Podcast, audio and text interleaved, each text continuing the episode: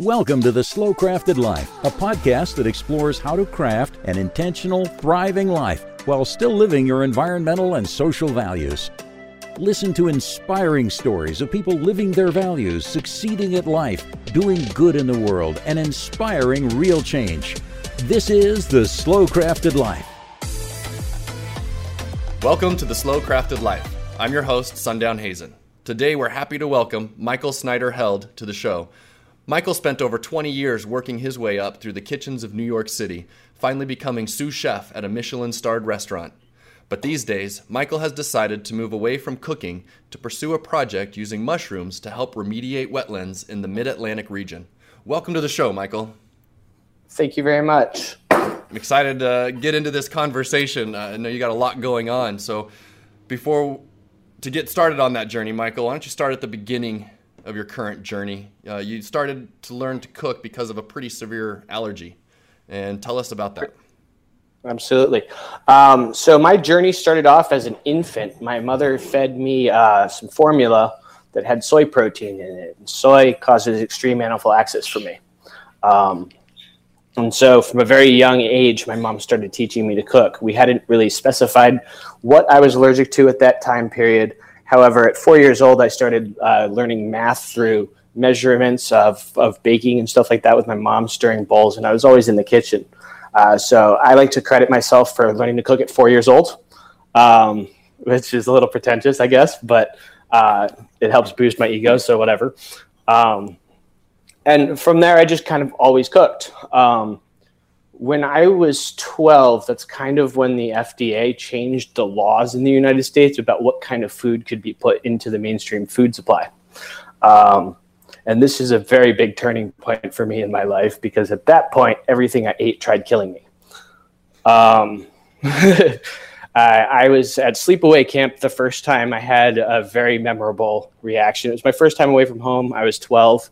Uh, I was in New Hampshire up at some lake camp. It was my very first night, and my parents had hopped on a plane and gone to, uh, I think, Europe, either Venice or France or something like that. And this is before cell phones. So um, they dropped me off at camp, and I went and had spaghetti with meatballs. And uh, the last thing I remember was sitting in a wild blueberry field picking blueberries after dinner. Uh, and then I woke up two days later in the emergency room. Wow. Um, yeah. Um, and so that was my first big reaction. From that point on, I really had to be very careful about what I ate uh, because soy became an additive in everything. It was a cheap protein they could put in, it was a stabilizer, um, and it was a way to drop food cost um, by adding a, a crappier ingredient or a, an inferior ingredient. Um, no, that's um, intense. That's intense. Right. Uh, go right ahead. And I, I, just to put myself in your shoes for just a moment, which I know I never really can, um, but to have that life or death reaction to to food, which is absolutely necessary in everybody's life, is is just hard to imagine. Uh, but it's definitely scary. Um, and at what point did did you realize or were you informed that it was soy that was uh, well, triggering so, this reaction? Um, uh, my father's a, a, corporate guy. He's a, a, career-minded person. Always did very well. So I was lucky enough to uh, be able to afford um, all the allergist special specialists um, all across the country, and we kind of flew around the country for a while, um, going to the best people in the fields uh, because I am the very first generation of people with food allergies. I am at the forefront of it. Um, when I was when I was in school, I was one of two kids out of 3,000 kids in the entire school with anaphylactic rea- allergies, and today it's around one in eight. Wow. Um, and that's because of that big shift that happened when I was 12. Um, because now everyone from my generation who has kids has been subject to all these chemicals and stuff that we're putting in our food supply uh, and their kids are starting to have serious problems because of it. So uh, that's one of the things that kind of sets my blog apart. Is um, I, I, actually have lived through it, whereas most other people uh, who write about food allergies in blogs are parents writing about their kids' food allergies. Hmm. Um, so what was I, I, think that's answering the question. I Yeah, no. So you you literally had a life or death moment in your life where it triggered you into learning about cooking and, and being very aware of what's in your food and being able to prepare food that won't create that reaction in your life. Uh, and as you pointed out, there's there's a large increase in allergic reactions and the severity of those reactions in the population at large. Uh, and your blog is covering that. We'll of course link to that in our show notes. Um, right. But you've also no longer working in cooking. So what's what's that shift? What was your aha moment that led you to your new path? Um well, so I had worked my way up. I had a very, very successful career in, in cooking. Um, I, I, I was at my Michelin restaurant. I was a sous chef. It was a two-star restaurant uh, to give people um, an, an example of what that means, there's only 400 two star restaurants in the world, um, which means it's the very, it's almost the most prestigious. If you get to three stars, you're God.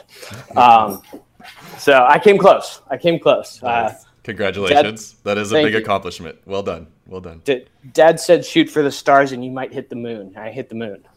Um, so I was I was working in my restaurant and I was running the brunch services. Uh, uh, I was one of seven sous chefs. Each of us had a team of commies or um, cooks that were under us. Um, and we each were responsible for a service or part of a service. I was responsible for the brunch. So uh, we worked 60 hours a week, four of us, uh, for two four hour sessions or dinner services. Everything was made 100% from scratch. Um, and I was pulling in wild mushrooms from Washington State uh, they were picked in the wild and on my customers' plates within 24 hours of being picked. And the food cost in that is insane. Uh, we're talking like $200 a pound, $300 a pound uh, of, of, of, mushrooms. And so, um, a little backstory on me. Um, after I finished culinary school, intellectually, I was kind of bored. Uh, so I decided to take uh, advantage of a federal tax credit for students, where if you continue to go to school uh, and you maintain at least three credit hours per semester, you get six thousand dollars back on your taxes. So I took one credit every semester or one one class every semester and whatever I thought thought was fun. And I ended up taking a whole range. I have almost a master's degree in just biologies. Um, and I fell in love with environmental science and all of that. And I'm sitting here in this kitchen dealing with these mushrooms that were, that have to be wild picked in Washington and on my plate in 24 hours. And I'm sitting there going, I bet you I can clone these. Yeah. So I took a tissue sample um, and I made a glove box in my New York City home kitchen. Um, and I somehow managed to clone one of the maitake mushrooms, which is uh, chicken of the woods. Um, and I was so thrilled that I could actually do that, that it started a five year research project for me.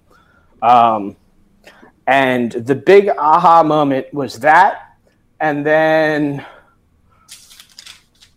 I came across a YouTube video, which uh, you could put a link in. It's called Mushrooms as Medicine with Paul Stamets at Exponential Medicine. It's 31 minutes and 55 seconds in length. Mm-hmm. Uh, that video has a what he calls a, a right turn or a left turn, um, where he just has a, a, complete switch in what he's talking about, but everything's linked up to it in the beginning of it.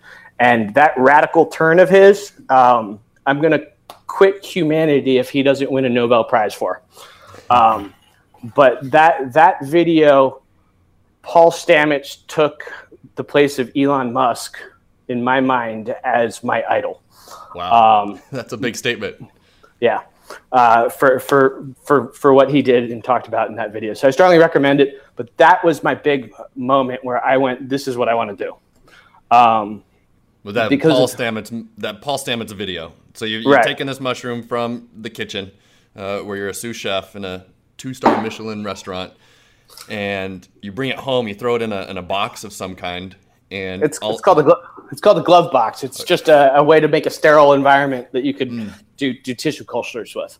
Okay. Yes. Awesome. Of all the things, you know, I always like collecting all these great ideas, and wishing I could find the time to do it. So so glad to hear about your story. Uh, so you you have this glove box, and these mushrooms are growing out of a, a, tissue sample that you got from the kitchen, and you find this video on YouTube, uh, the Great Global Classroom, uh, of Paul mm-hmm. Stamets, who's somebody I also deeply admire uh, and find fascinating. Uh, all the work that he has done and is doing with mushrooms. So I understand that you then did you go and meet Paul? Did you work with Paul? yes. Uh, so I saw that video, and as soon as I saw that video, I called up my dad and said, um, I, I, said, Dad, I know what I want for my birthday. um, so I begged him, and he covered uh, part of the cost to, for me to go out. Um, it was a two-year wait list. Uh, so I did one of his. Uh, I did. It's a, a, weekend seminar that he does. Uh, I flew out to Washington uh, onto his compound. He has. He's got a lot of estates out there of business uh, with his mushrooms, but he does a, a, teaching class on his actual home property. Um, and he's got. It's basically his first farm. Uh, so he teaches everything of through the scientific side of production of mushrooms. And I spent the two years leading up to that, learning how to actually cultivate and attempting small projects at my house. Um, and then I flew out and learned how to do the actual cultivation uh, with him in his classrooms on his compound. Wow. So um, tell us a little bit about Paul Stamets. I mean, people are going to have lots of opportunity to see his, YouTube videos. He's got tons out there. He's great to listen to. But what's it like being there with Paul? Like, describe the relationship that he provides through that experience. Um, for me, he was like a father figure. Um, he was very much like my father, uh, except he was more like me in relation to my father than my father in relation to me. Um, he break, break was. That down. That's yeah. What does so, that mean? so I, am the black sheep in my family. Um, my my my father um, is a scientist, uh, a very acclaimed scientist.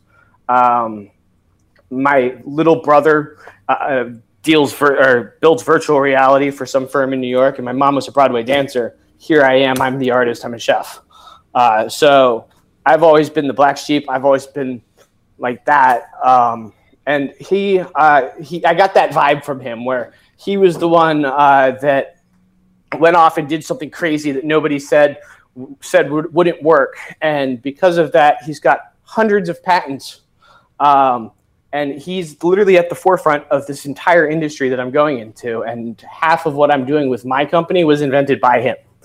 Um, and, and it's all because of he, he took those big risks and that's what i identified with him the most um, he's also very intelligent very laid back and he's he, he's very easy to talk to um, i was very starstruck when i first started talking to him to be honest um, which is really weird for me because i've uh, my career before the Michelin's, I was a tour chef and I toured around the country with bands.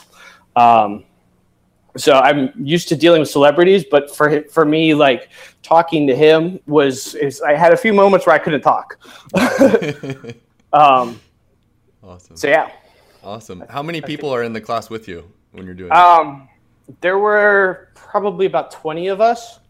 Um, so it's it's very hands on. He's got uh, two or three people that work for him uh, that do a lot of the teaching. Um, and he comes in and does most of the classroom stuff. Um, and then the lab room stuff is taught by uh, by his people who do the, all his lab work for his company. So you basically you come in and you get to shadow people in his own company doing what they're doing, uh, and you get to ask all the questions, um, and and you get to learn the whys of things. So. I was I was very good that I went there with two years of tinkering around in my home kitchen um, because I had already figured out a lot of the stuff, and for me it was reaffirming or reassuring what I was already doing um, and, and, telling me why, and then giving me better ideas to do it. So yeah, um, I actually want to go back out and do one of his other courses, mm-hmm. Um, more so for fun at this point, uh, but because I, I, liked it out there, it was a lot of fun. And uh, I, I, just want to. it's like learning from the master. Mm-hmm. Um, so it's kind of it's kind of a guru thing, I guess. I don't yeah. know. Did you have you maintained any connections with other classmates that were with you in that? Um, I wish I had. there, there's a um, there's a big list of, of, of, us that we all signed up for, and then nobody's really talked to anybody else on it. Um, there's one group of people that are up in the Finger Lakes, and my parents have a, a house up in the Finger Lakes, and they're in the next town over. So mm-hmm. I've been meaning to go talk to them.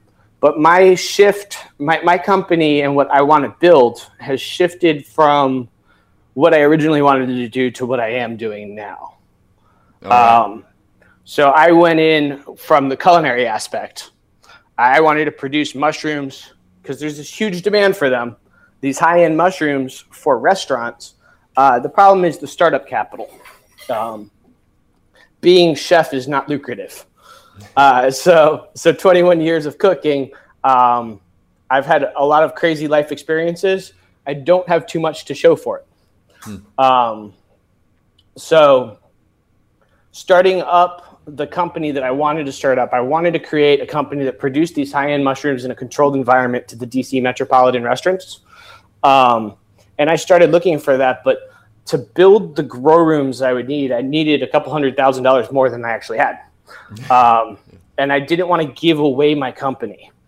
Um, so I flew cross country. And after I did the, um, the seminar with Paul, I was coming back, and one of my friends, uh, he's a, a, river association, uh, a river keeper.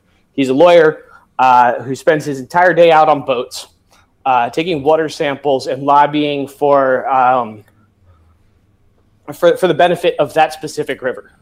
And he saw my Facebook post that I had gone out to meet Paul Stamets, and he goes, "What do you know about uh, about what uh, wetland remediation using mushrooms?"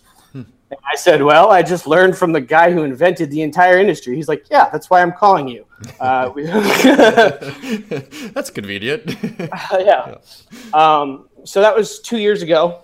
Um, and I continued to kind of to try and do the food side. Um, but the startup cost of just doing the remediation work is so much lesser. Um, and I had always wanted to do the food and then do the remediation um, as like a secondary thing. Mm-hmm. And it was this year that I decided just to drop the entire food thing in the beginning and just do the remediation because I can. I, am starting up with pennies on the dollar. Um, it's kind of cool. In, in in order to sterilize the medium that you grow on with the, remediation work, you want to uh, do an anaerobic sterilization. So you get giant tubs of water and you fill it up with wood chips uh, and you put a lid on top of it. And the aerobic uh, bacteria, they go and they sterilize it. They, they, they eat up all the oxygen until there's no more oxygen in the atmosphere of their micro e- ecosystem. Hmm. And then they all die and it becomes an anaerobic environment. At that point, all the aerobic uh, bacteria, and enzymes and everything that was there living uh, gets imprinted basically onto the wood chips. So when you take these uh, sterile organisms from my lab, the mushrooms, and you add them into the new wood chips that had the, the organisms previously living on them, they then pick up a history of what was living in that environment. Hmm. Uh, and they become immune to them. So it's like an antibiotic effect. Hmm. Um, and that way you can take lab sterile mushrooms and then you can grow them in the environment, uh, any environment. So I just take a soil sample from wherever I'm going to go uh, and plant these mushrooms. I put it into an anaerobic digester, or not digester, just an anaerobic uh, environment. Um, and I let it sit until it goes anaerobic, pull it back out, and in, inoculate it with mushroom spawn.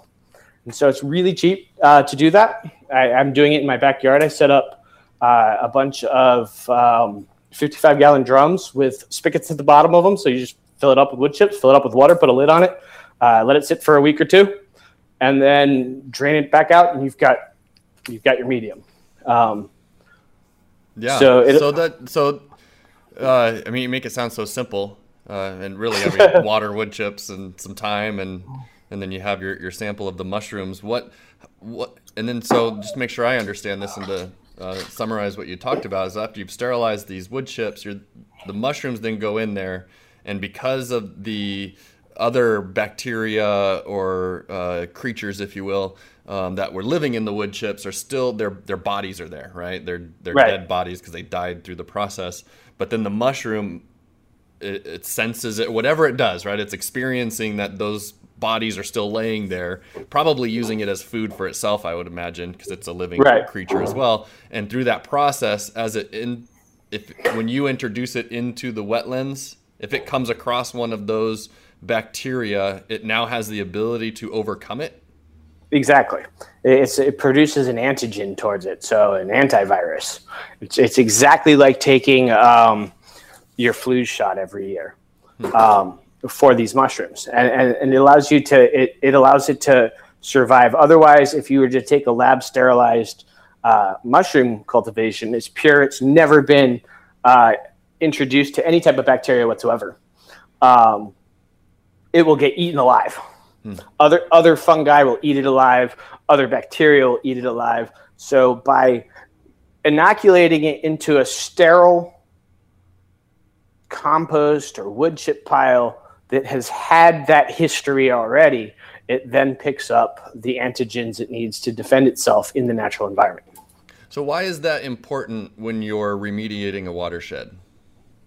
Because you want it to be able to survive in each individual location. This allows me to take a lab sterile uh, organism and implant it anywhere in the world um, with with a large chance of success. If I were just to take the sterile thing and put it in the wetlands, it would die. It would never do anything. But this gives it a fighting chance. Um, so I'm, I'm basically introducing new species and organisms into environments. Uh, sometimes you can take you, you can take natural mushrooms that are growing in that environment already, take tissue samples um, of those, and you'll have a very good chance of being able to do it. Um, whereas uh, a lab sterile one uh, that's been cultivated through 60 generations in a lab won't have the same antigens as the one that you pulled out of the wild. Um, but you're giving it the same chance that it would have as if you had just pulled that one out of the wild and reproduced it. Hmm. So, are there are there particular um, types of mushrooms that there, lend themselves? There, like, what's the reason of pulling them out of the lab? Uh, so, so different mushrooms are being cultivated now uh, for different purposes. Um, some mushrooms have the ability to break down complex hydrocarbons. So you have an oil spill. Um, you grow those mushrooms, you create uh, burlap sacks filled with a, a, colony of those mushrooms, and you implant a wall around the, uh, the, the oil spill, the area that's contaminated and it creates a physical barrier that doesn't allow the water to, to leave that area and the water has to flow through your, your, your wall of mushrooms and those mushrooms then soak up the hydrocarbons the oil break it down and turn it into organic matter which other plants bacteria and enzymes can then break down in the future and you can actually get rid of the oil spills um, other mushrooms are really great for uh, taking things like E. coli out of water. So, and actually, that's that's your standard oyster mushroom, the one you see in supermarkets. Um, that guy uh, can be put into rain gardens, uh, which is what my company is going to be doing. Um, and you, you you build it into a rain garden.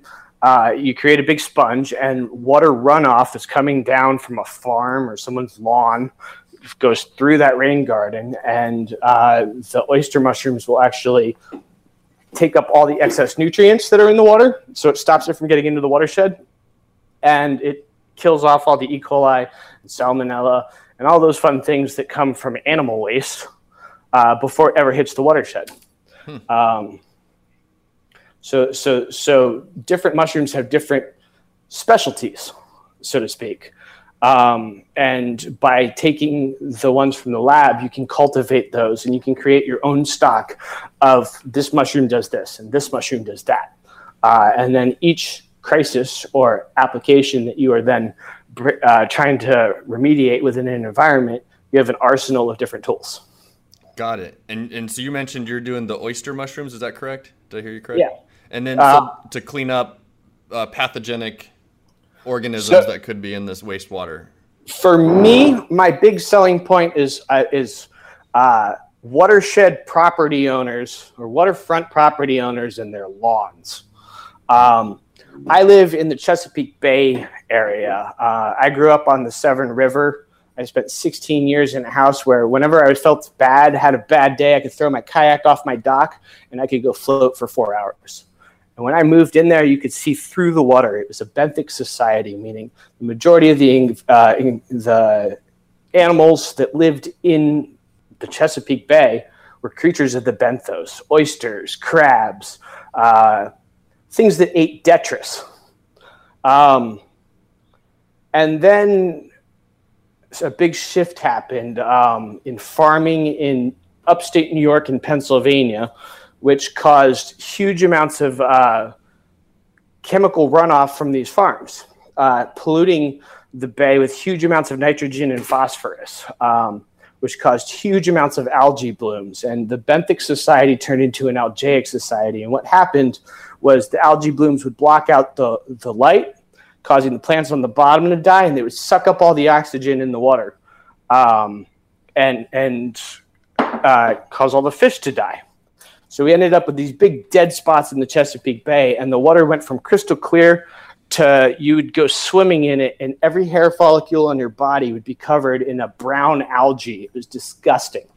Um, so i grew up with that and that's that's that's what i watched coming up. So i've always wanted to do this and um, what i'm going to be doing is literally going around to all of those property owners that have their nice lawns that are just concrete pavements for rainwater to go straight in and wash whatever they're putting on their lawn right into the bay I, am going to go around and I'm going to try to sell them a product, a service that inoculates their lawns with mushrooms that soak up all the excess fertilizer they're putting on their lawn so it doesn't go into the bay. Um, and with some luck, after some time, I might be able to get the government in on it. I might be able to get activist groups in on it. I might be able to get service credits. Hmm. Uh, in the Chesapeake Bay right now, if you grow oysters off your dock. Any money that you spend on the oysters comes off your taxes as a credit. Uh, so I might be able to get something like that for the mushrooms uh, because that's a bigger problem than the fact that we don't have enough oysters in the bay right now. And, um, and probably related in yeah, absolutely related, right? absolutely related. Um, so so that's kind of what I'm doing. Um, huh. I'm gonna uh, my my company is going to be designed to inoculate people's lawns, um, and it's going to be designed uh, to create water or rain gardens, uh, divert water from roads um, that would just flow directly into it into a rain garden, which would act as a sponge and slow the amount of water that actually enters the bay while purifying it. Awesome that that's really ambitious and it sounds significant and uh, one of those aha uh, very duh moments. Like it's that complexity of having multiple organisms that support each other. Um, right. I was, I was reading about because uh, I, I now have a lawn. So when we moved to washington before we moved to washington i had a fake lawn um, be, and and that worked with the rest of my garden. And now we're in a, in a house that had a lawn It came with the lawn uh, so it's my first lawn where I've had to mow it and fertilize it and you know do all these things which I'm not really comfortable with. And I came across the uh, micro clovers as right. a way to automatically fertilize the lawn, and they can deal with the lawnmower, and they just integrate themselves in, and then the grass and the uh, clovers work together in that environment. And it sounds like with what you're doing is I should probably have some mushrooms in there at the same time. Um, Absolutely. So how do the how do the mushrooms deal with the lawnmower. Like I'm still thinking as a homeowner, I got my lawn, I want it to look nice, and the mushrooms sound great. Uh, so I got to so take care only, of that. What does that look like? You're only going to see mushrooms like a day or two after the rains.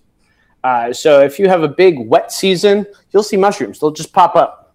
Um, but during the dry seasons, you're not going to see them at all. Mushrooms create like uh, a finger-like network, a very thin network, like millimeter thick, even smaller uh, that just grows directly under the soil.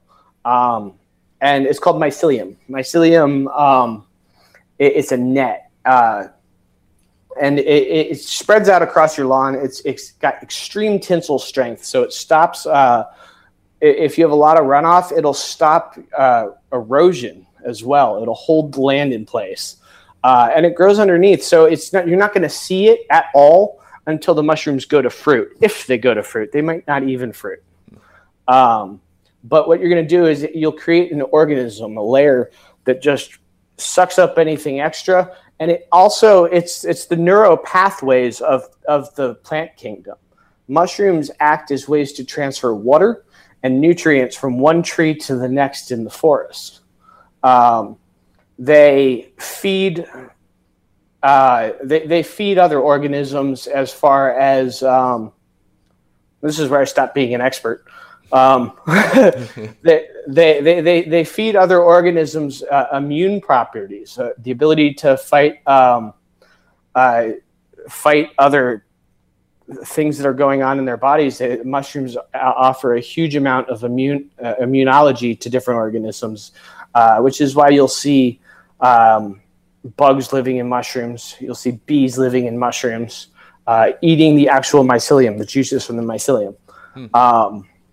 And it, it, so so one of the problems that we have in, in in the world today is that we have gone to single culture agriculture single crop agriculture and we've killed off the billions of different uh, organisms within each environment. And in doing that, one of those was our mushrooms.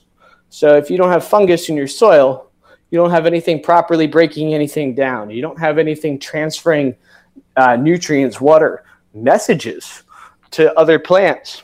You have nothing. Hmm. So by adding adding mushrooms back into your lawn, the only thing you're doing is making your house, uh, your property healthier, and, and you're saving the environment around you. I, I intend on spreading mushrooms everywhere I can, whether I'm allowed to or not. Hmm. Um, and I may or may not have said that. I, I don't know if I just did. Um.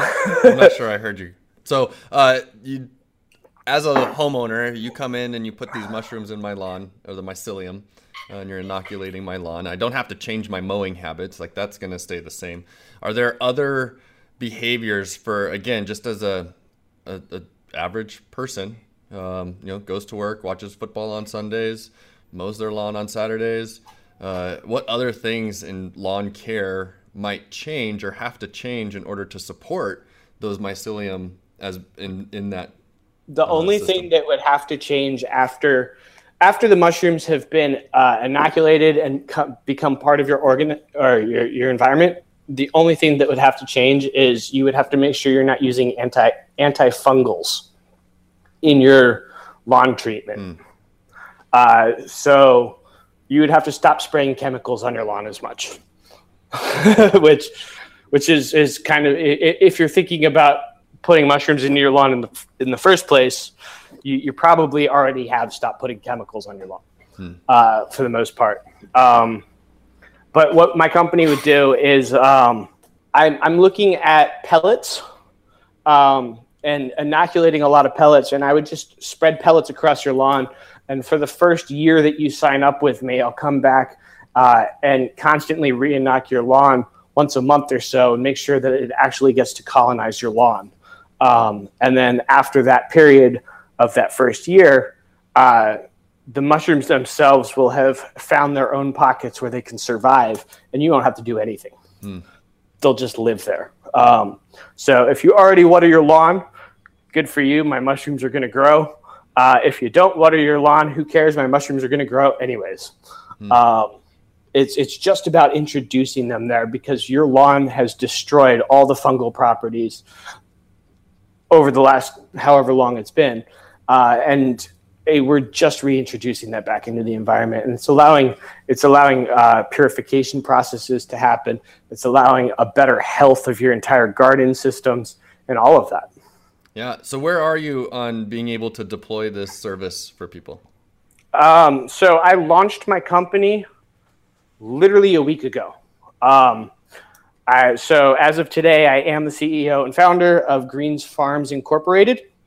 Um, my next step, I, right now, I've I'm, I've built out my sterile lab room, um, and I'm building out my containers of my, my, my sterilization containers for my wood chips and my, my, uh, my media that I'm inoculating. Um, and, and my next step is to start, start funding it. uh, which is not very, which I really don't need to fund anything. Um, I just need to get the banks set up and then the website set up. After that, I'm going to start um, going around um, and canvassing, uh, talking to uh, owners. I'm going to talk to uh, the environment section of the newspapers um, and really start spreading it. I'm trying to have my first couple of gardens set up by the end of the summer. Um, so I'm very, very new, but uh, I'm actually up and running and moving at this point. Fantastic, uh, which, and that takes a lot of work. Congratulations, yeah. that's a big first step, and you know there's a there's a big road ahead of you. Uh, and as those developments come out and and you're able to share them, please uh, keep us up to date, and we'll do our best to also get people connected with your new website and uh, any articles that um, are written about your efforts. So, uh, good luck and keep it going, man. It's really exciting to be able to hear that and share that with our audience today. Um, Thank you very much. Yeah, I I also understand that the mushrooms is not the only thing that you're interested in and uh, participate with, maybe experimenting with, uh, that with your biology education, that you've also um, dabbled in some aquaponics, uh, a topic we've covered a couple times on this show, and I'm very uh, fond of myself. Can you explain to our listeners what you're currently growing? So, aquaponics is my uh, guilty pleasure. Um, it's something that, like I said, I grew up on the watershed. Um, and I fell in love with environmental sciences. Um, so I started studying aquaponics 15 years ago, 10, 15 years ago, before it was ever like a big thing. There was, I think, four aquaponic farms in the entire country when I discovered it. Um, and I wrote business plan after business plan, and my father called it the stupid fish idea. Um, and I didn't listen to him, and I just kept going with it. And I'd always just build home versions of it for myself, uh, experimenting. And so, um, what you can see that readers can't see is behind me, I have a 100 gallon tank, uh, fish tank. In my, I'm, I'm, sitting in my living room. I have a hundred, or my dining room essentially, with my kitchen in front of me. But I have a hundred gallon fish tank. It's filled with minnows. I have, um, I have 20 tilapia coming that should show up in the next month or so um, from Lakeway Tilapia. Um, they actually have their own. Uh, they, they actually breed their own tilapia. They're not getting it from somewhere else, so you know you, it's a good culture. But um, the tilapia showing up, and that system has two different directions the water goes. So the water flows from the tank into a sump in the bottom. It goes through a natural filter that you would create, like in your pond, um, and water is diverted on a timer, a mechanical timer. Every 20 minutes for one minute, it pumps water up into a series of tubes that are mounted vertically on my wall. Uh, I painted them copper so it actually looks nice. It looks really nice, in my opinion. Um, and each tube has 22 ports that a plant can grow in it. So I have four tubes vertically on my wall. I have around 80, 88 plants that I can grow out of it. And I have artificial lights uh, on my ceilings that aren't quite bright enough at this point, but I am growing all my favorite culinary herbs in my kitchen. Um, so I have one row that's all lettuces and a salad mix. I have a lot of basil. I have a lot of, I, I have a pesto bar essentially. Um, and then I have whatever else I feel like putting in it. It changes, it changes. Um, so awesome. Keeping it fresh. Yeah, I've actually had a lot of people come in, look at it, and go, "Can you build that for me?" So I might, I might have a little bit of a hobby on my company uh, of building one of these things in people's houses every once in a while, and who knows, that might turn into something. Yeah, I, I, I am constantly moving. I'm, I'm of the ADHD generation, mm-hmm. and so I, I, always have three or four projects working at one time. Um, this is definitely one of them. Awesome. Uh, before we got started, you were talking to me, sharing some of your other plants that you're growing. I can see uh, on the other side of the fish tank there. And why don't you share some of those other things you're growing in your in your dining room there? Uh, yeah, so uh, I talked about the two directions the water went, and I only told you about one of them so far. uh, so um, I have drip irrigation that comes out of the sump as well, um, and that's operated by a hand crank. I turn it on whenever I want to. Um, with a fish tank, you have to you have to replace some of the water every so often. So instead of sucking it out and throwing it down, I have it going directly to my my home plants. And I have what I call my breakfast bar. I have uh, Arabica coffee. I have a dwarf banana, and then I have um, some delicious oranges. Mm. Um, and then I have a couple other things that are just randomly ta- uh, planted up with that. Uh, I'm an epiphyllum collector. A what? Um, epiphyllum. What's that? It, it's a it's a cactus. Uh, um, it's not a cactus. It's a succulent plant. Uh, it's um, it it it's an orchid cactus is what it's called. Um, there's it's a whole a whole genre, I hmm. guess, uh, of plants. Um, my grandmother brought one over in the 1920s from the Caribbean. Uh, I'm the third generation home taker or, or caregiver of an epiphyllum plant. Uh, it's what started it all for me. It's called the Queen of the Night. Um, and my grandmother never got to see it bloom, unfortunately. Hmm. Uh, it'll put out one blossom, and the blossom takes a month to form. And then on one lucky night at about 6 p.m., once the sun starts going down, the blossom slowly starts opening. Um, and by three in the morning, it's completely open. And the second the first light hits it, it dies. Wow. Uh, and it's the most beautiful plant I've ever, flower I've ever seen. It smells heavenly. And I got to start seeing those bloom probably when I was like eight years old. My mom was taking care of it at the time. Um, and I now get every summer I get I get flushes of like 14 to 15 flowers at a time. Um, so I have, I have about three different kinds that I've been collecting. Every time I see a different kind, I, I grab a clipping and I clone it, and um, so I have a couple of those behind me as well. Nice. But I hope we can uh, put some effort into finding some links. Uh, I also like to collect rare and a variety of plant life uh, for the house. On your uh, coffee, what how how easy or how what are some challenges? Is it are you able to actually make your own coffee beans or grow your own coffee beans? I've never gotten it. I've never gotten it to flower yet. Mm. Um, I haven't really tried either though. Uh, so my coffee plant comes from one of those gifts you would give your secretary. Mm. Uh, it's like a coffee cup that says something like "ah coffee" on it. it. Has a bunch of baby coffee plants growing out of it. Uh, I bought one of those and I separated them out and I made like six coffee plants uh, that actually came to grow big. And my tree is only four years old, and mm-hmm. I think it's four to seven years before they start actually flowering and they have to have the right nutrients and lighting and all that fun stuff. So I might, I might be just at that point. I just put it into a bigger pot this year, so it grew a foot this year. It's wow. been kind of it's been kind of a bonsai for the last three years. Uh, so, but now now it's turning into an actual tree. So I might I might actually see something out of it. Awesome! How fun! How fun! Uh, I'm inspired by all your efforts here. Uh, we got mushrooms, we've got aquaponics, you've got your herb garden literally growing in your kitchen. You've got your breakfast garden of tropical and uh, what probably are some unusual plants, cactus, succulents that that I was never aware of, and I'm glad that you introduced them to us today. Uh, I look forward to learning more about those. Um, all of that does sound like a, a, pretty good recipe, if you will, for a, a potential super farm. Ah, uh, so yes. um, so that's the secret of the Mushroom Company. Uh, the Mushroom Company is stage one out of a five stage global takeover.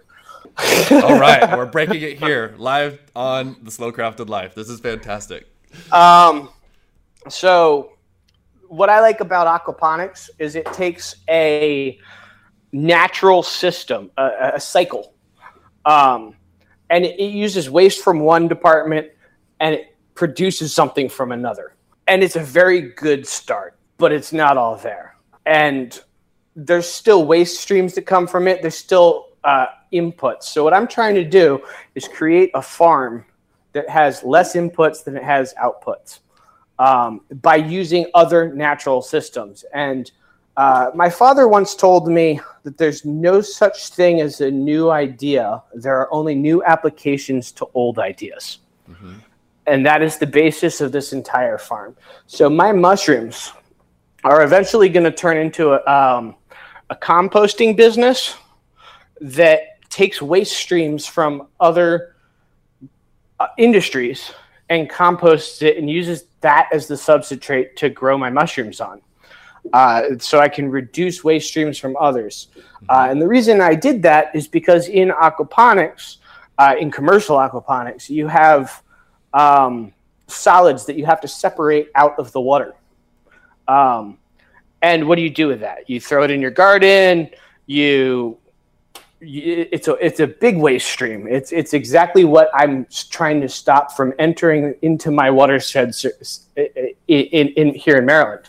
Um, so I I'm, I'm using I'm setting up the infrastructure to get rid of one of my waste streams for my big aquaponics system. And I'm going to tie in a bunch of different services uh, with that for other industries. Um, does that make sense? I might have, I lost myself just there. So you, are talking about, you know, processing waste in a way that uh, turns it into something beneficial on the other right. end. Like your mushrooms are part of that process that break down waste so that they stay out of watersheds, for instance um, and then those mushrooms themselves become something uh, right to help it's the a, system. Yeah, right. And and I can at that point I can grow uh, food mushrooms on them. Hmm. Uh, so I can take waste streams from my aquaponics system from the restaurant down the street, uh, and I can purify them for the environment, causing a negative carbon footprint. And I can then turn that into a product which I can turn around and put on the market. Um, and that's just using waste from other industries. So my super farm that I'm building has about 17 processes that are just like that. Um, that takes somebody else's idea in a different industry and says, "What if I apply it like this to mine?" Hmm. And so uh, I have three big parts. That's um, there's the mushroom startup that's giving me my funding to build my actual aquaponics farm, and once I get that built out, then I will be able to start adding on different things. It's kind of like um, it, it's kind of like building. I don't know. It's like it's like building a character in a role playing game where you add on some a new stat to your to your current character by adding something else on. And I think with all the things I want to add on to it, um, I think that in the end I will be able to have uh, more positive outputs than I have negative uh, coming out of it for example, uh, photobioreactors that the uh, petroleum industries are using to grow algae um, could be turned around, and instead of growing algae that's rich in lipids, fats, uh, that they then turn around and turn into biodiesel, I'll grow algae that is rich in proteins, fish food. Hmm. And you pull that algae out using the wastewater from my aquaponic system to grow and further purify the water, run the water from my aquaponic system through a photobioreactor, grow a specific type of algae that's high in nutrients, purify my water more, grow 90% of my fish food, less money to run my system, more purification properties, less uh, I'm depending on somebody else's supply stream and a, more rounded out system. Yeah. Wow. You put a lot of thought into this. Uh, fish food is is definitely an area uh, that needs more attention when it comes to these systems, and so to think about that as part of the cycle uh, is important in finding the right solution so that we have a, a more complete environment because the natural environment does provide food for the fish. Right. Right. It already does. Uh, so implementing that as we further and you are working towards building in all the pieces so that the environment supports itself uh, cyclically. Uh, we put a lot of thought into that. So where where are you at in this process of bringing your super farm to life? I have four tubes mounted on my wall in my kitchen. Awesome. Um, got to start somewhere, right? Got to start somewhere. Yeah. well, and you've got a sterilization plant in your basement, and you're yeah, you've so, launched a business to inoculate yards. You've done a lot more than put four tubes up on your kitchen. um, yeah, so that's about where I am. Um, I have to build a proof of concept, um, and that's kind of what the fish tank on, on my uh, in my kitchen is for me. It's to show I can do it. I'm still having trouble with uh, micronutrients in my water for my plants. Um, my plants aren't growing nearly as well as they should be, and I don't know why yet. Um, this is my first time I've done a big system, and this is still a very small system. Um, I think if I actually have space to do a real system, it'll be a lot easier than this because this is I'm working with like 120 gallons in total, 140 gallons in total, and that's small. Your water parameters change all the time, mm-hmm. um, and so I'm pretty much only getting I'm getting slow growth uh, with very hardy plants, and the non-hardy plants aren't surviving right now. Mm. Um, but I've only lived in this house for three months, and so this is still a new system, and it's still.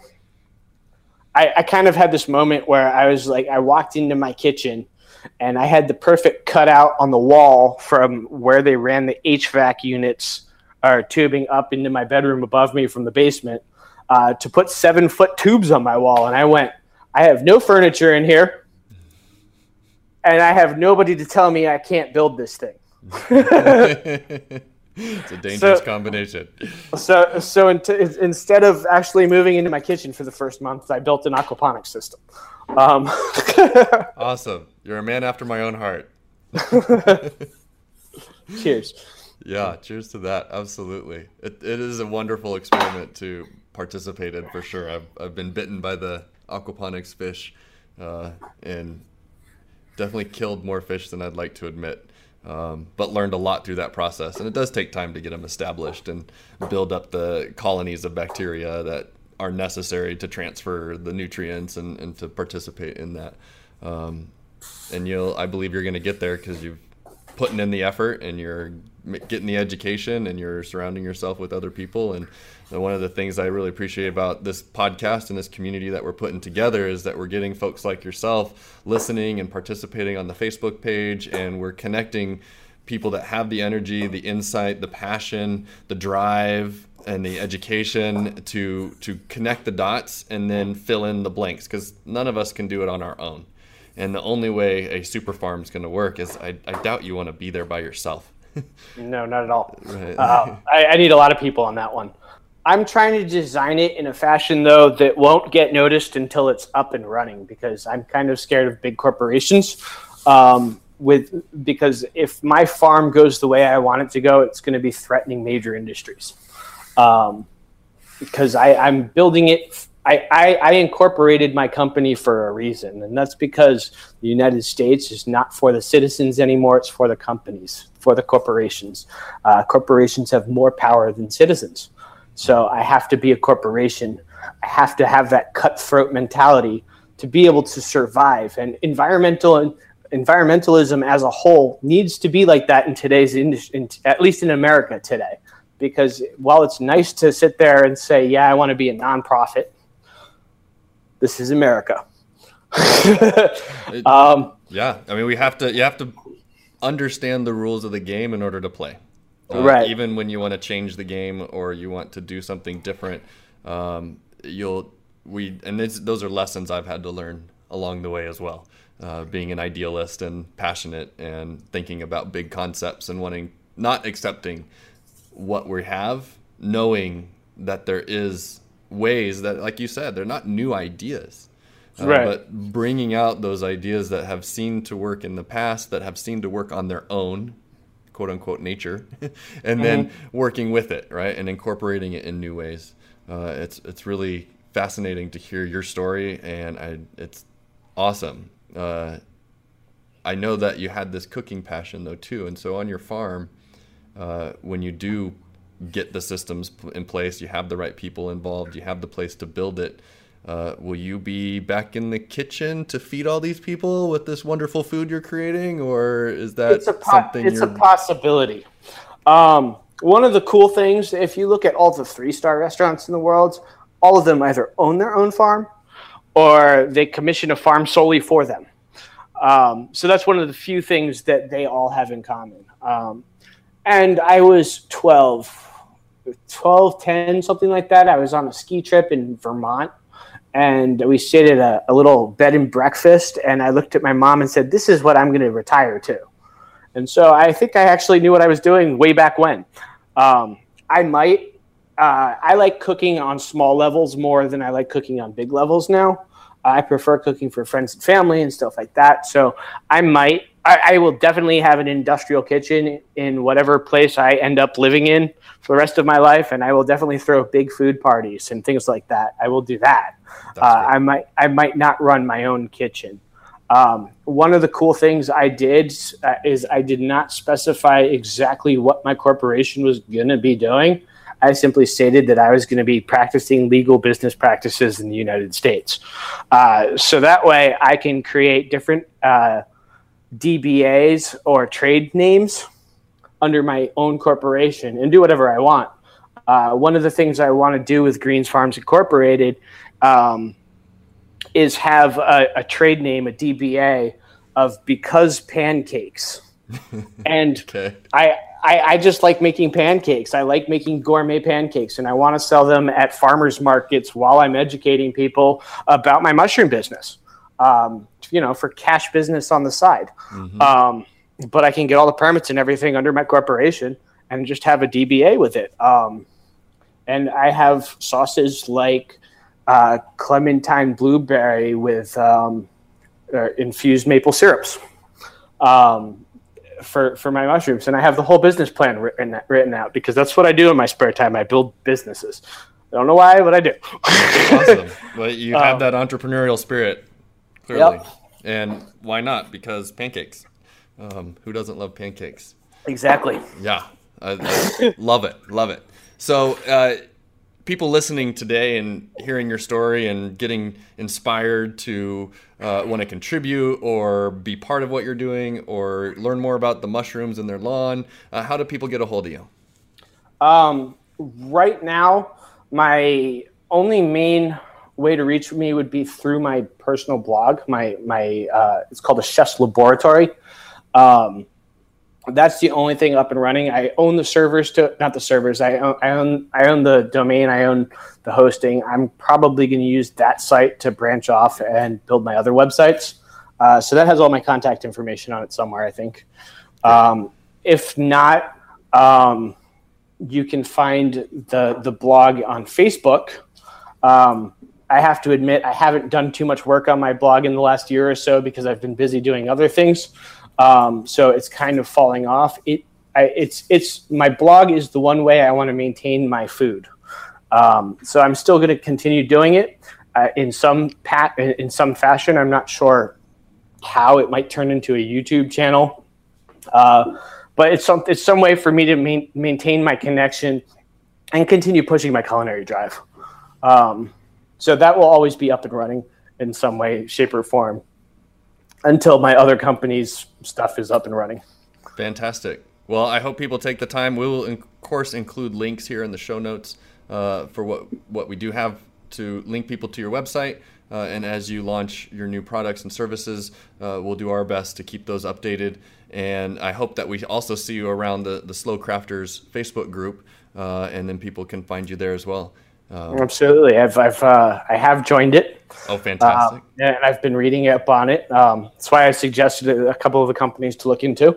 Yeah. Um, yeah, we're we're growing movement. So yeah, thank you for the suggestions, and uh, we'll be reaching out to those folks. And um, I, I, have a feeling our conversations are going to be continuing well beyond this podcast episode, uh, and connecting and creating real meaningful community through our connection with each other and the food and the, the needs that we have and elevating them into a way that we are successful and fulfilled in our lives. So I really appreciate your time and your story today, Michael. I do have a couple quick fun questions to end on just to help round out our audience's experience with knowing who you are as a person. You ready for that? Okay. Yes, All I right. am. All right. So uh, you are a foodie and you're a rest, you know, you are a distinguished chef. Uh, I'd love to know what's your favorite restaurant or meal? Okay, so my favorite restaurant is a place in uh, New York City called Hot Kitchen. It's real Szechuan food. Um, walk in the door, pop four tums as you walk in the door. It's super spicy. Um, well, you're probably going to want some afterwards as well. The Village Chicken is phenomenal. Hmm. Uh, it's it's a cheap place to eat. Uh, everything's family style. You can accidentally spend fifty dollars and have enough food for six people when there's only two of you. Um, it's it's amazing food. Um, I think it's on Second Avenue in the Lower East Side. Um, phenomenal food. Fantastic. Uh, as as far as my favorite food to cook, it changes daily. I like doing ferments right now. It's my big passion is is, is making different kinds of sauerkrauts and pickles mm. and stuff. Awesome. You know, I've never liked pickles until recently. I was introduced to fried pickle chips. Yep, uh, yeah. that's kind of southern. I think, that, yeah, I think those are the only way that I can accept pickles, but they are delicious, so good, and fermented foods are so great too. To yep, yeah. they're good for you as well. It's uh, it's how you get all your um, or what, what do they call it? Um, the microbiome, or yeah, yeah. Specific. There's a specific class though. I'm sure that's that's another topic. It'd be great to get somebody. Uh, Lactobacillium. There you go. That's a topic we need to explore further on the show. Uh, how about entertainment wise? What are what's a TV show, a podcast, or a book that you really are getting into right now? Ah, so far as far as entertainment, that's the wrong question to ask me. Um, my entertainment, as far as reading goes, it's like scientific studies and stuff like that. What you want to ask me as far as uh, entertainment is is is about my skateboard hobby. Ah, yes, yes. Um, so I ha- when I when I, I mentioned briefly, which I haven't really shared with you guys because we don't have time. Uh, I was on tour with rock bands as a chef way back when, um, and I started skating because I realized we got dropped off in cities with no transportation on our days off. And so a skateboard gave you extra mileage. I eventually ended up uh, teaching my dog to tow me on my skateboard after I stopped touring.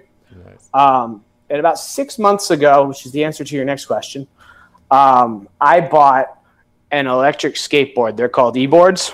Mm-hmm. Uh, the company was called Skatebolt. Uh, it's a $600 skateboard. Um, it goes about it's it lists like 15 miles in range. Uh, it gets about five, uh, but it goes 20 miles an hour. Uh, it's super fun, um, and I'm about to buy a new one. There's a a, a company, a, a, guy up in New York City who built who hand builds these boards. It's called Kaly NYC. Uh, you can put a link for that if you want. Uh, mm-hmm. They're gorgeous boards. Mm. Uh, it's like a, a, mix between a dune buggy and a Formula One racer. Oh wow! Um, in, in, the form of a skateboard. Uh, they're not cheap, not cheap at all. But I'm drooling over them. That's going to be my next big purchase. Um, it, it's it's a super sexy board. Uh, that's what I like to do for fun. I cruise around for hours on end. Uh, people look at you funny because nobody expects you to see a skateboard going uphill at 20 miles an hour. Um, That's awesome, man. Uh, I got to start saving up.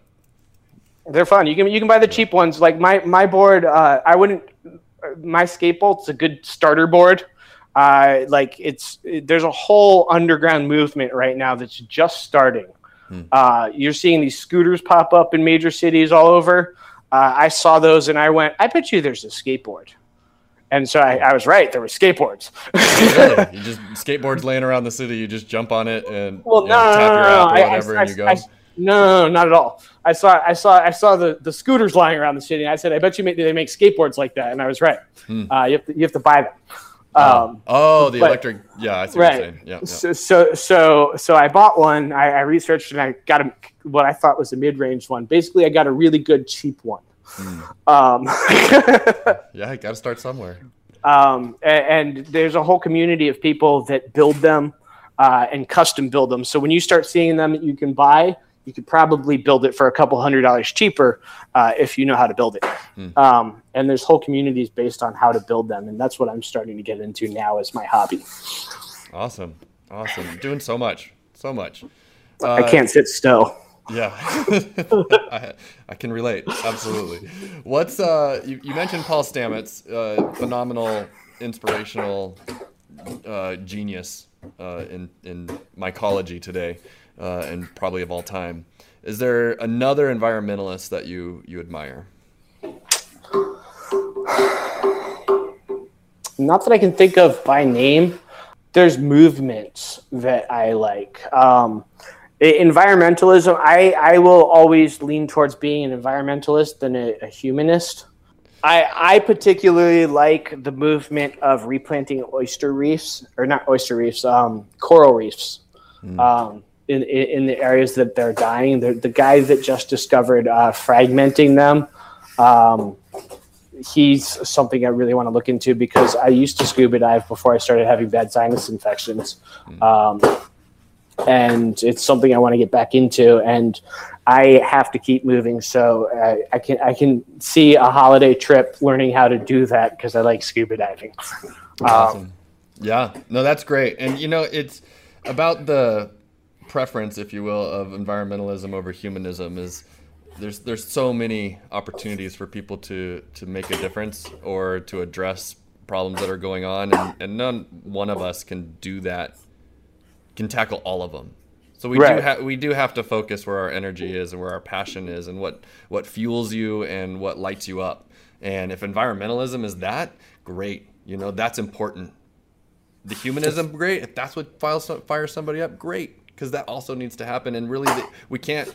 You have to choose one individually, but overall, they all have to be addressed. Exactly. So, yeah. So I, I, don't think we need to apologize for that or to, uh, you know, to say that it, you're not just because you're choosing one over the other doesn't mean the other one is not necessary or important to address. It's just not where your where your heart's at and where your energy right. is, and that's that's great because the things you are doing, Michael, are significant uh, and they're fascinating and and they're taking you into a lot of different directions that we look forward to hearing more about in the future. Um, and if you are interested in having more conversations like this of your own, please consider popping by our Facebook group. Slow Absolutely. Crafters. Yeah, and for our audience, that's Slow Crafters Living a Mindful Life. We're gearing up for a big month of events for Plastic Free July, including lots of live streams and ideas on how to reduce your waste and eliminate single use plastics from your life. If you are planning to take the challenge of going plastic free for a whole month, you definitely want to join us now so you can create some strategies and plans to help you hit that goal. If you've enjoyed this podcast, we would love for you to write us a review in iTunes or share the podcast with one friend who might need to hear what we talked about today.